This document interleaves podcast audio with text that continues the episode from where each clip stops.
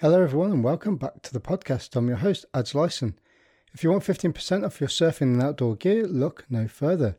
Go to Northcore on the internet and use the code capital letters Grumpy Surf with an extra capital F on the end of surf to receive 15% off your purchase. Welcome back to part two of the podcast with British surf icon Ben Skinner. In this episode, we talk about the Skinner family, Ben's son Lucas, and the British Longboard Union and WSL tours. So please enjoy part two of my conversation with Ben Skinner.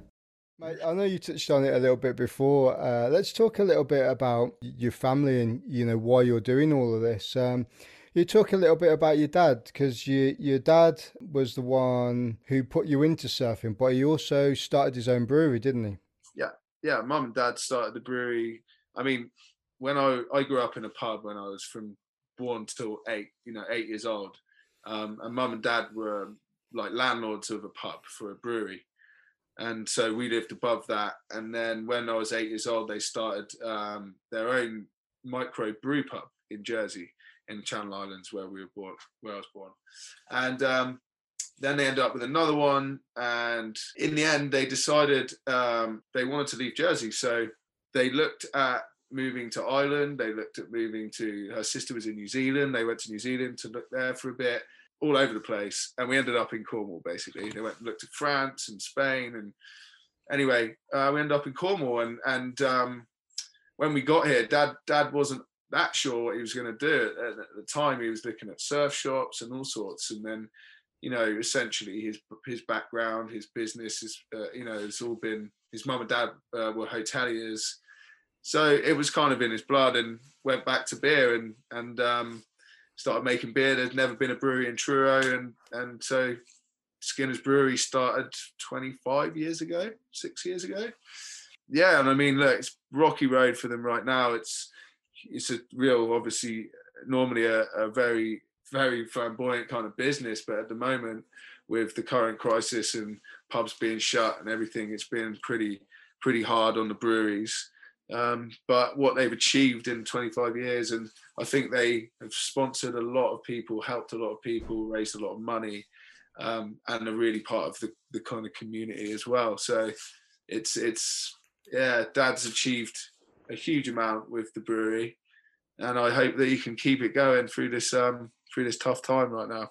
Yeah, there's a friend of mine that owns a uh, pub brewery down in Exmouth called the Grapevine and when the first lockdown happened, his his pub is like right on the right on the corner in the Exmouth Strand. Yeah. And they haven't got any any outdoor space. So when they closed the pubs down, um, he was still producing beer, and they came up with this idea that they were going to sell boxed beer.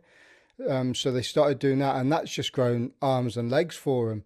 Wow. Um, and then when they reopened the pubs again, where people could drink outside, he didn't have an outdoor area, and he had this mega thing with the council where for some reason Exmouth is like got a line drawn down it where it's East Devon Council and Devon District Council. So there's two separate councils that go straight down the middle. And then he got permission from one of them, but it was actually the other side to put like some chairs and stuff out front, and he got absolutely spanked. And it's just been like an ongoing thing with him. I feel really sorry for him because he's been like super entrepreneurial with yeah. what he's done. Um, He's trying to like make ends meet, you know. I mean, it's been tough for a lot of people, I, I know that. And you know, breweries are one of those things. Dad, Dad has got bottle trade to supermarkets and does like box beers, direct drive through. He's done a drive through um, Skinner's stop as well, so you can do a you know drive through collection. Um, but you still, you know, that pub trade, the cask trade, you know, it's so big down here in Cornwall and, and Devon. I mean, anywhere around the whole country, pub trade is like you know it's a it's a living for people in it. People, you know, it's it's somewhere where they go and hang out, and it's a social, and it's so it, it's a lot of people are missing that that pub vibe, and and obviously the the breweries are definitely financially going to miss that, and you know how the pubs are going to survive, I don't know. So it's pretty worrying times for them, but I know that when it comes back, it's gonna it's gonna really boom, and Cornwall and Devon are gonna you know, be like rushed off their feet. So it's just a matter of time, and hopefully, you know, we're going the right way, aren't we? I, I, I hope. Yeah, hundred percent. I know he's he's uh, you know making making even a little bit, but still, with what's going on at the moment, it's just dragging on and on and on. It's uh... and you know, yeah, we get help, and but you, a lot of the help you got to pay back at some point. So you know, losing that amount of time in business is so almost irreparable um, for some people, especially when you when you're sort of in those. Um, you basically got periods of the year where you've got nothing at all, and three or four months of the year where you, you know where you're so seasonal basically, and so yeah. Um, but I know that Cornwall Devon this summer is going to be pretty nuts. And I know the end of last year was crazy, wasn't it? And a lot of people yeah. managed to catch up. So we, I think we've got we live in a nice enough place that um, when it does get good, everything's going to flourish. Let's talk a little bit about uh, Lucas. Then you touched on it before, kind of taking off in his uh, on his dad's footsteps. And I saw an interview with you, uh, and I think it was his first interview. They were like, "Are you going to be a longboarder?" And you just asked him, and he said, nah, I'm going to be a shortboarder. And that was it. And then I read an article saying, no, he's never going to longboard. He's not, you know, he, he's not going to do it. Let him have a, let it do shortboard thing. And then if he wants to, when he's like 20, he can do that. Yeah. Well, I said that. I mean, the other day he took my longboard out and um, what he did was on it was mental. So I'm sure hopefully when this comes out, there, there'll be a clip out there from the other day. But yeah, it's safe to say that yeah, he can definitely longboard and he doesn't know really how yet, so it's kind of worrying. But uh, he's um yeah, Lucas is he's just yeah, he's a great kid mainly. He's just he's a lovely kid and he's just love surfing. I mean, I feel so lucky to kind of to have him, you know, in my life anyway. But the fact that he does everything I love and you know the relationship that we have together not not just me you know my my partner michelle she surfs as well my little girl lila she's surfing and levin is five and he's like he's definitely going to but he's just totally different to the others just just doesn't want any help like when he wants to do it he'll pick it up and do it but um but yeah the others are it's it's great it's it's become a it's a family thing i think that's what's so great about surfing too um but yeah, lucky enough to that Luke has taken it on so much. He likes competing. He, you know, he genuinely enjoys everything he's doing at the moment in surfing, and and yeah, just stoked to be to to be part of it. You know, it's mad. Explain a little bit about how he got entered into the Barton Lynch Blastoff competition because he won the under 12s, didn't he? And I've seen some of the uh, footage that was that was entered into that for him to be able to win that. Was that just something that happened and you didn't know about it, or did you actually enter him into it? Well, what happened was is obviously last year he had a pretty bad injury, so he ruptured his spleen while he was skateboarding, and um, it was a grade four laceration on his spleen, so it was pretty severe. And we ended up, I, I took him straight from Newquay Skate Park. I was there when it happened. Drove him straight to Newquay Hospital. He got an ambulance from there to Treliske, and then they airlifted him from Treliske to Bristol um, with with with me as well, and it was yeah horrific. Just like from like absolute hero to zero, just from skating around complete normal to just one little slip, and he just hit the concrete so hard, and that was four months completely out for him. Horrendous time, scary moment as a parent. Um, but you know he luckily he the the spleen stopped bleeding pretty much straight away and um, they didn't have to remove it or anything. So you know he's still got his spleen. He's still in a good good sort of position. But at the end of the day, he was on his back at home for four months, and well, three months really. And the last month he was walk, you know going out for walks, but he wasn't strictly no exercise or anything that could potentially hit himself and his spleen. So no school, no nothing, and and it was pretty harsh for him because it was the end of the summer. Everyone's surfing. It was literally the end of August, so it was going in September, October, November. The Surf was pumping every day. It was gnarly. So you know, anything that kind of took Lucas's mind off it at the time was kind of good. So I saw this event come up, and in fact, his his his one of his friends is from Australia and used to do because the Barton Lynch Blastoff was an act, it's an actual event. You know, it normally happens yeah. in Australia, um, but because of what happened, they put it online. So his mate said, I used to do this contest. You should enter it, Lucas. It's, and Lucas showed it to me. And I said, well, yeah, if you want to do it, let's do it. So it's a couple of dollars to enter each clip or something.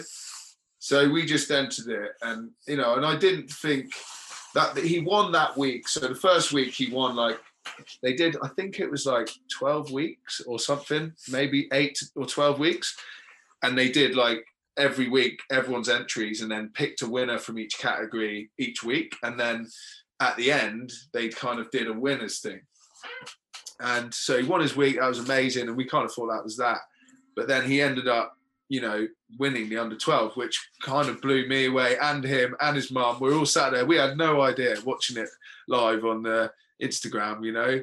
Um, and it was just watching his face when when he saw that he'd actually won it was was just unbelievable. So seeing you know the fact that he was kind of doing that from on the couch at home um, just gave him so much kind of lift, and you know he's had so much support and so many nice comments from so many people in the surfing industry since he's been injured and stuff that have just kept him uh, alive and kind of just feeling like he's still part of it. So it's been pretty amazing. So thanks to all those people, you know, because yeah, I think that's absolutely amazing, especially because it's it's kind of like a junior version of the Vans Triple Crown that they ran. You know, where they where they did the upload thing.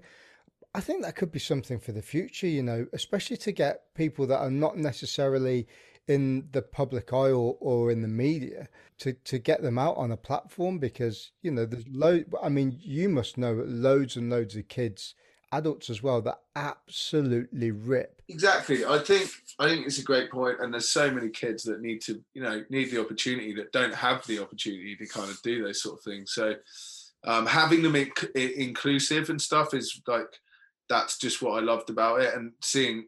All, there was all age. They ended up having categories down to like under eight or set, under set. I can't even remember now, but it was because it was just under 14. But they had so much entries and so much, so many different levels that they wanted to give everybody some recognition. And I just thought it was a great event all round. I mean, Barton's just a great character, and he um, he's got so much froth, and and he genuinely loves surfing. He loves the kids.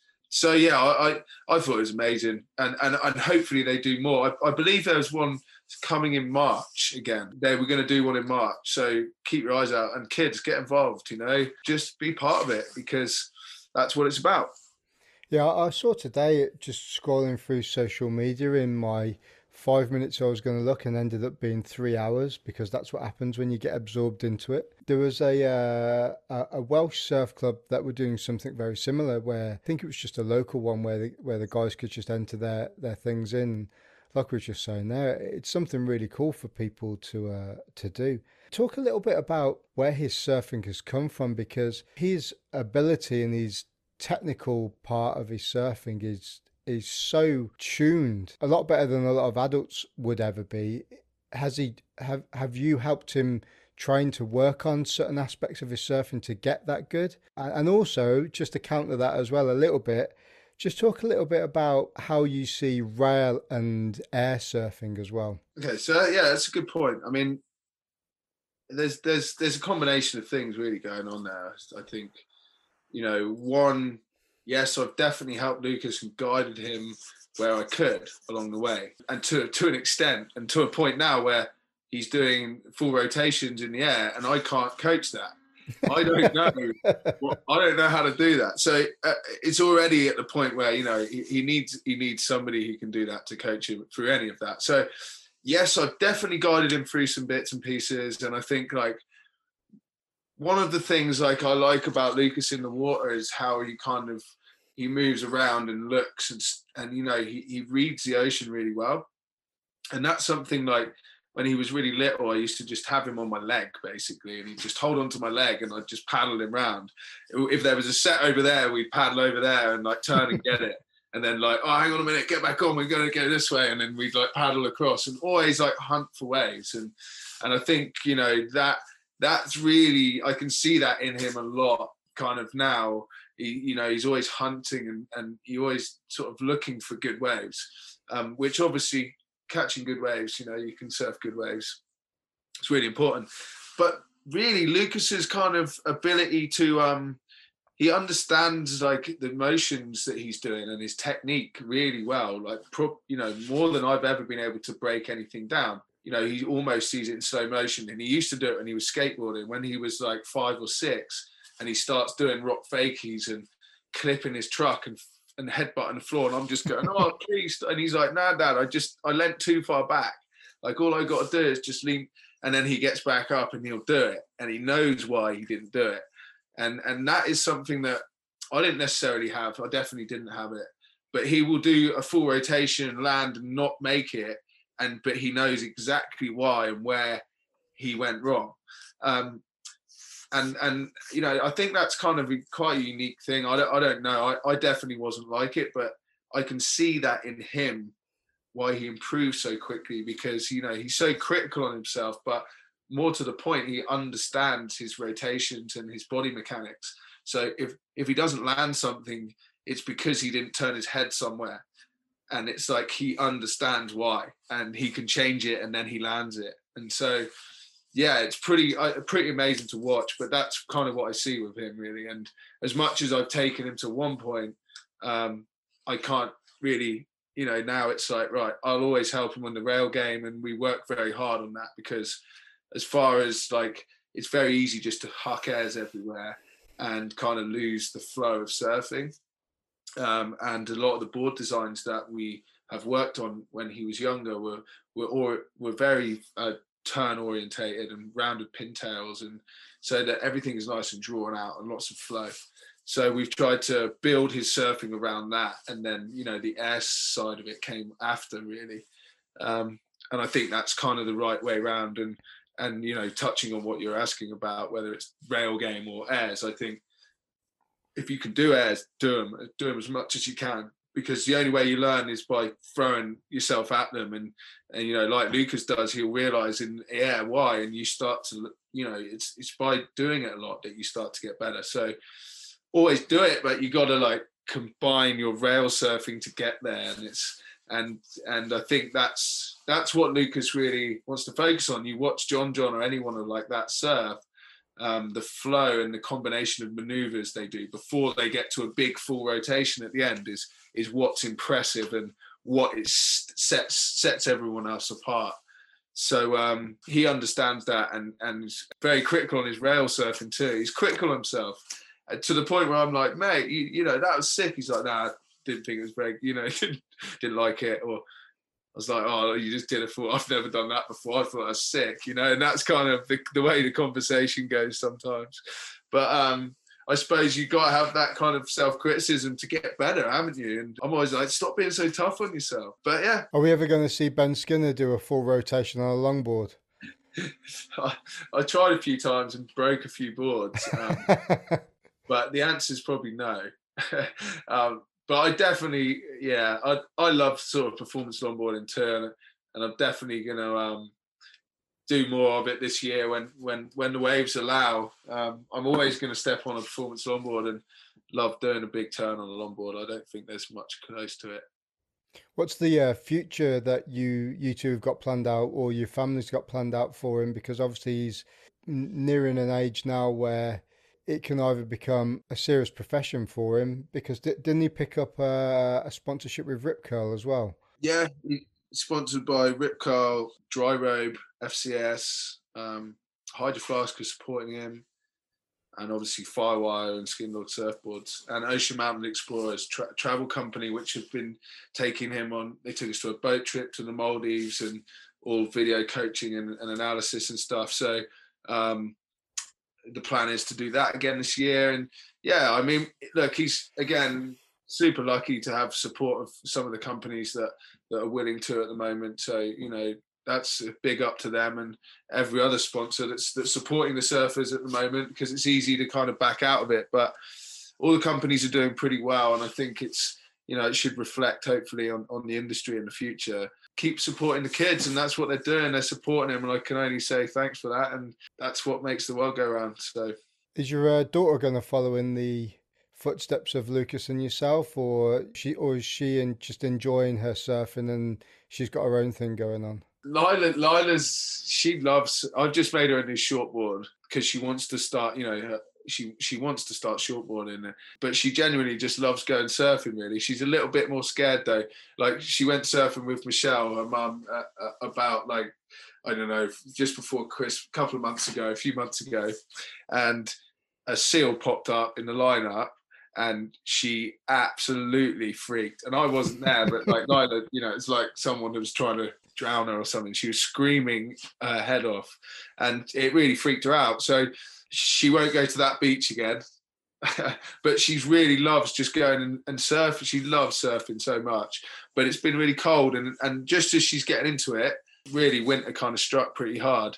But yeah, we've made her a little shortboard, and I I'd like to think so. She skateboards so well. She's such a good little skater, and she's flying around bowls, doing airs over hips. She's only ten. She's flying, so she's definitely got potential to to surf good. But um, and she, she's doing great. She's already doing great. She's got a great little style, and she's she's just starting to enjoy it. So this summer is going to be a lot of fun. A lot of time in the water, I imagine. Did they just take that up on their own? Because I know my daughter, for instance, because I've got um I've got an eight year old and and a, a three year old boy, and I can't. I say make make's not the word. I don't really want to force them into doing anything because you know what it's like, and you hear the horror stories of parents, pushy parents, is that you force them into doing something. Like my yeah. wife, for instance, she she was a swimmer when she was younger, but pushed more aggressively encouraged to swim. She hates it now, and sometimes you know you kind of got to be careful with that. And what I'm trying to do because she does jiu-jitsu and she she enjoys surfing in the summer. She gets cold really, really quick because she's like a rake. You know, I'm hoping that they're both going to get into it because I'd love to do like some boat trips and stuff with with them older. Yeah. That, that's kind of like the, dream, the pipe yeah. dream. Yeah, yeah. Well, look, you know, a bit of advice really for the young ones surfing is just get them in a winter suit even in the summer. I mean, just you know, no kid likes being cold. So you know, even with Lucas when we first started taking him, I would get him in his wetsuit at home, fully suited and booted. And and even in the winter, if it was if any kind of cold, just stick the gloves on or stick the boots on, whatever, you know. Take that like that harshness away from them and just take him down to the beach, throw him in the water. He'd probably have one wave and he'd be like, Right, I want to go home now. And I'd be like, oh, and the first couple of times was, you know, you're going, oh, come on, one more. He's like, no, no, I'm done. want to go home. So we, I'd get him back in the van, take him home, and next time we go down, he'd have two or three waves, and then five or six waves, and then you know, as soon as he's done, it's up to him. And or now I can't get him out of the water, you know, at all um, till it's dark, and I'm shouting it on the shoreline. Yeah, uh, you bought yourself yeah. a big loud hailer that you got in the back of your van. You're like, yeah. Well, he actually said the other day, Dad, I get these watches, and then you can call me on the watch. And I was like, yeah, but no. like, you just turn around when you hear me whistle and come in when you should. exactly. You see me going in, you come in too. Yeah, yeah. He knows. He knows when I'm whistling him. He just like pretends he's not looking. yeah, I thought it was someone else. Yeah, yeah. I, I thought no, I didn't hear you at all. I could see him going like this, you know. I got a couple of questions from uh, from from a few people that I've asked, and uh, one of them was for you was what is one of the or some of the heaviest locations that you've ever surfed in? You know, there's lots of definitions of heavy. I think I've surfed some pretty big waves in Ireland. That's probably been yeah some of the heaviest heaviest situations um, where surf wise definitely that I've been in. But you know, even some of the some of the spots you don't almost expect it sometimes you know some of the slabs that are in scotland i've had some scary experiences there and being sucked into sort of what they call like sinkholes almost, which there's a story about that Wavelength that came out about a month and a half ago, I think, on Reef Stories. But it's, yeah, one of those unexpected kind of stuck on a slab, worried about getting smashed on the reef. Um, and ended up getting sucked down into like a gully under the rocks and sucked through a cave kind of thing. Oh, really? Um, yeah, pretty horrendous. So you know, yeah, there's been some um, some unexpected heavy situations. But the situations you tend to go in are real scary, like in some of the bigger waves I've tow surfed in Ireland and stuff, you're so prepared and you you know you got your jet ski and you know what you're doing and you got a bit of a safety team and um, it's the unexpected kind of heavy moments that catch you out. Before I was married, I used to travel to Indonesia quite a lot. Whenever I was on leave periods, I'd be out there. Even one of the places I, I surfed at quite regularly, just because it wasn't really that crowded, was Dreamlands. And like you're saying, they've got like those those little sinkholes, which is more like when the water's being drawn back out to the sea, it creates that Yeah. yeah, it creates like that zero gravity effect, doesn't it? And you always see those boils, but also that's sometimes where the peak is going to break as well. And I, I sat there a few times, and I, you know, I didn't to the extent that you did, but it pulls you down to like waist head high, and I'm like, what the what the fuck was that? and then I'm like, that I ain't sitting there because I'm going down. I can imagine that was scary as hell doing that. Well, that that's exactly what you said. Like this, the there was like three waves previous to the one that actually sucked me down there, and it's just air, just like, and all the water, you know, comes up and then just drains off the reef down this one part. So yeah, it was pretty hectic, and um, but yeah, surfing. I, have surfed crib, quite a bit, a few times. That that's you know pretty. It, I really enjoy surfing out there, to be honest, and and um, you know, as much as it's not like the most gnarly wave in the world, you, it's it's pretty scary because you're in front of the headland and you get sucked into that the, the headland out there. You know, there's parts of Cribbar that are like, yeah, they're quite daunting, you know. And so yeah, full respect to the boys the other day for for charging out there. It was good to see. It made me want to um to get back on the horse really and uh and get back out there. Maybe maybe me and Lucas might have a look next time. Oh, mate, he's going to turn into the next British Kai Lenny. Is he's going to start doing all sorts of stuff, backflips off like 50 footers. I don't know about that. I know.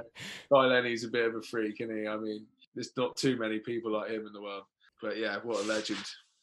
One of the other questions I got asked was uh, if there's one location outside of the UK you'd like to live, where would that be? Uh, so I think, um, all right, I really love California. It's like, I just, I love the way of life there.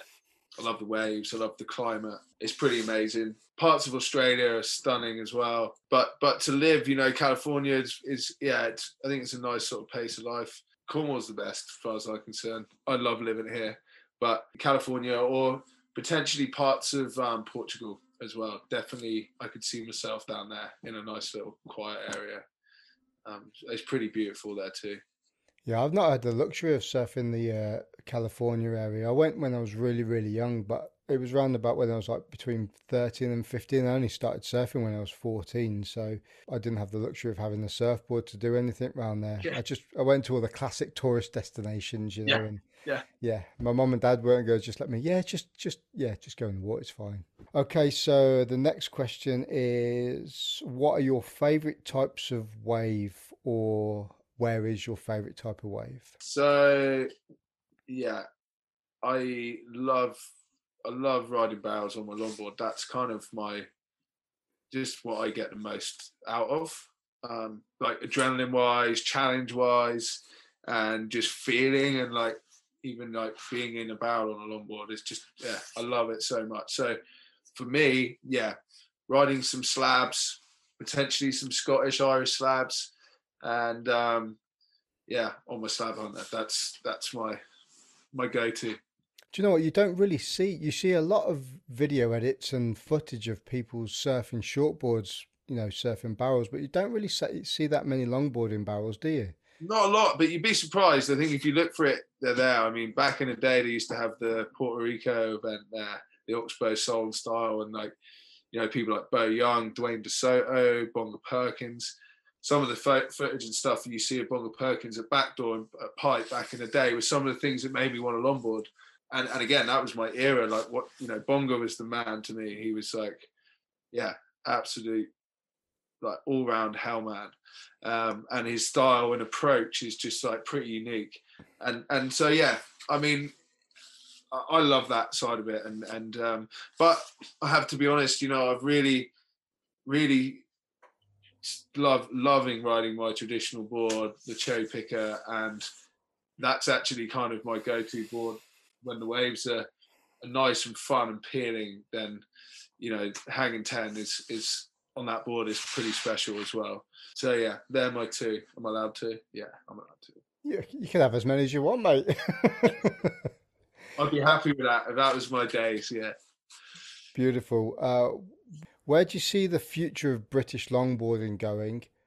And to go one step above that, where do you see the WSL longboarding tour going? All right. Well, British longboarding is a tough one because, as a lot of the events have, um, BLU's faded and been a lot, excuse me, harder to run. financially, sponsorship, and all those sort of things. Uh, Minnow Green's just been a, a, you know a hero really for British longboarding, and like really him and the BLU have given all of us a platform to kind of even get where we are now. And and back when I was started, it was you know I, I was in finals with like Lee Ryan, Chris Griffiths, Sam Bleakley, you know, and all of them went and did world events. And I, when I started doing world events, I was with those guys. And so we, you know, we had a British longboard scene and a tour and a and a crew that went to these events.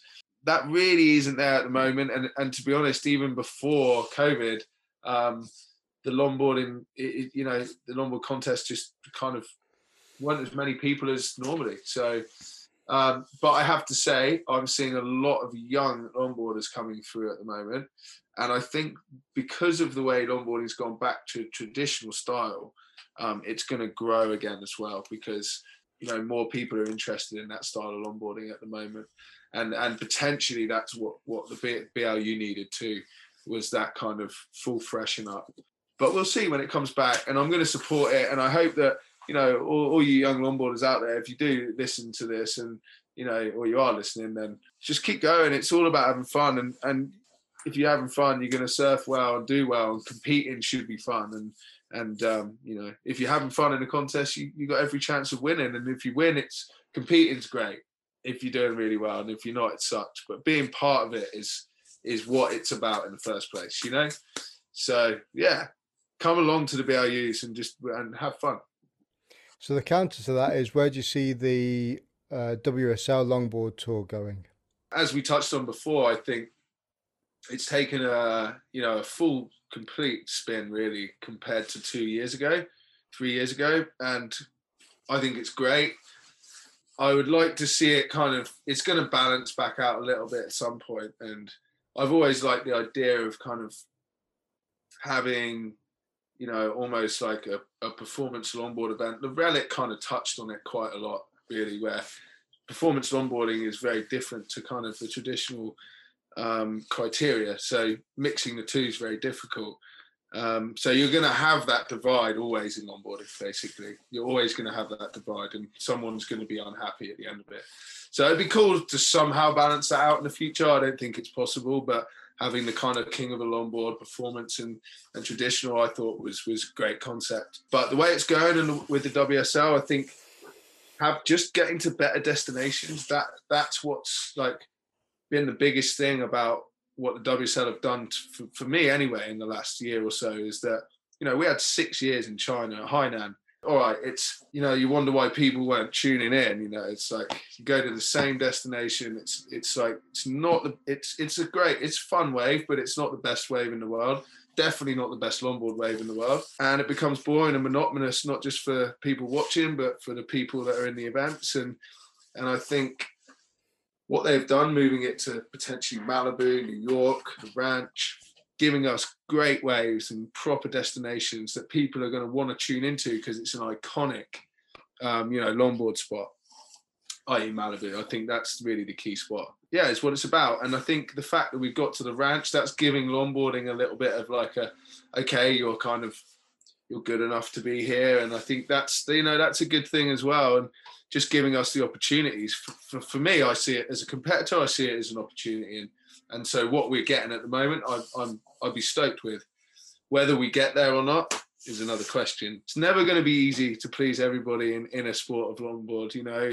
So you kind of got to, if you want to compete, you've got to adapt and just go with the times, and hopefully that's good enough. And and you and if you don't enjoy it, then you know probably shouldn't be there.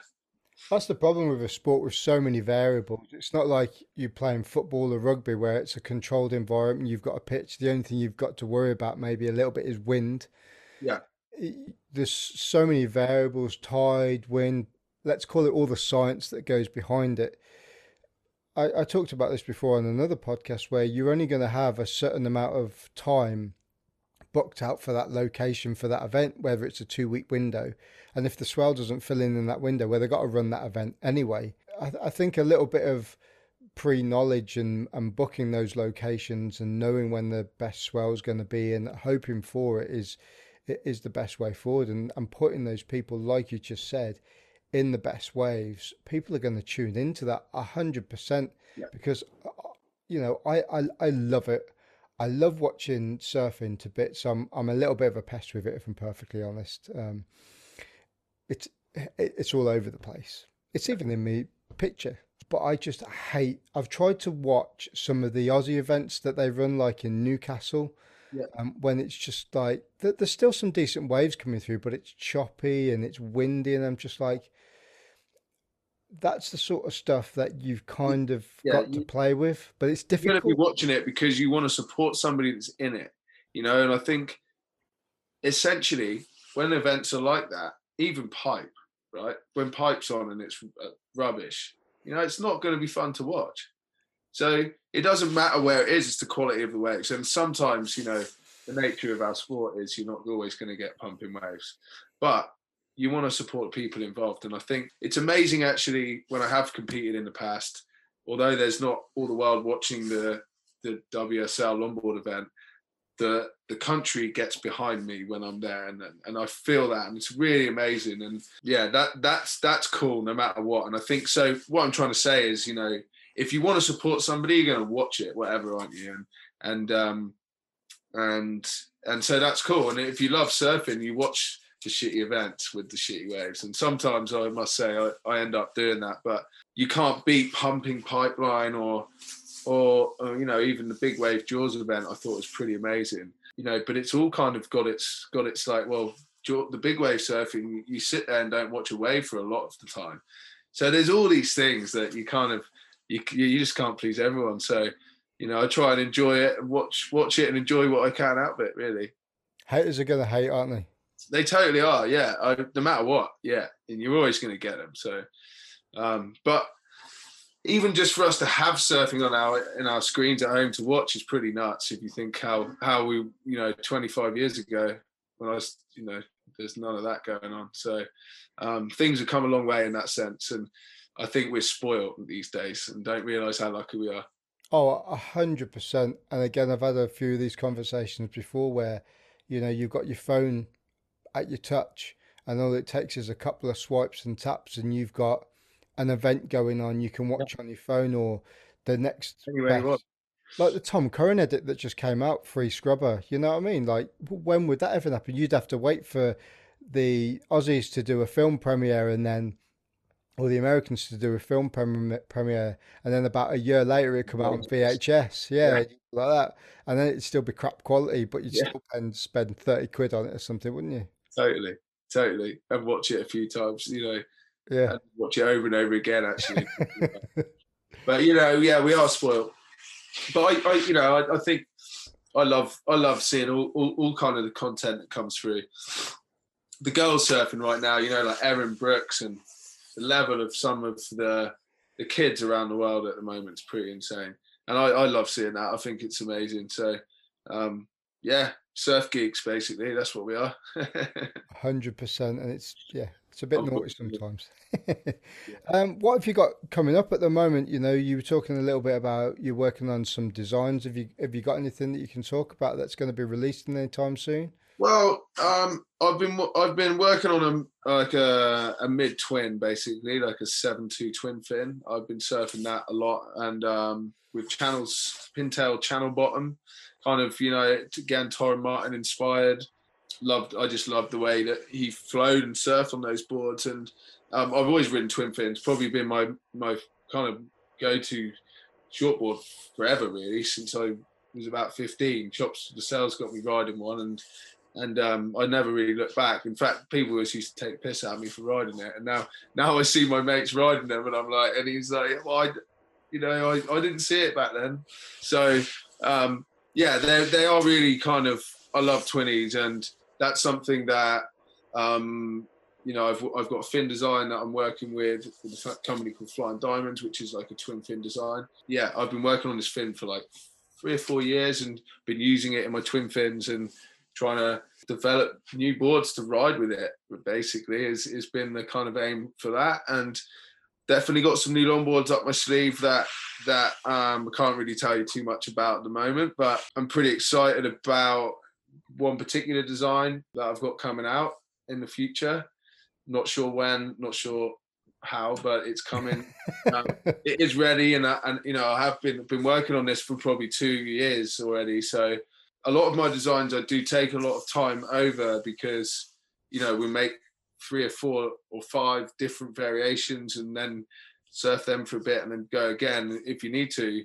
Um, but this one in particular has been kind of yeah been tweaking quite quite a bit. A lot some of my designs come straight away. Cherry picker came quite quickly. You know, saying that it's come off kind of structures that I've had in the past and sort of structures from other boards and design structure of designs that we've had in other boards and kind of transferred them and changed things. So, uh, but this one I'm pretty excited about coming soon and working with Thunderbolt Technologies obviously closely to see what happens there. FCS2, I've got a new performance fin coming out with them in March for all my performance longboards and mid lengths.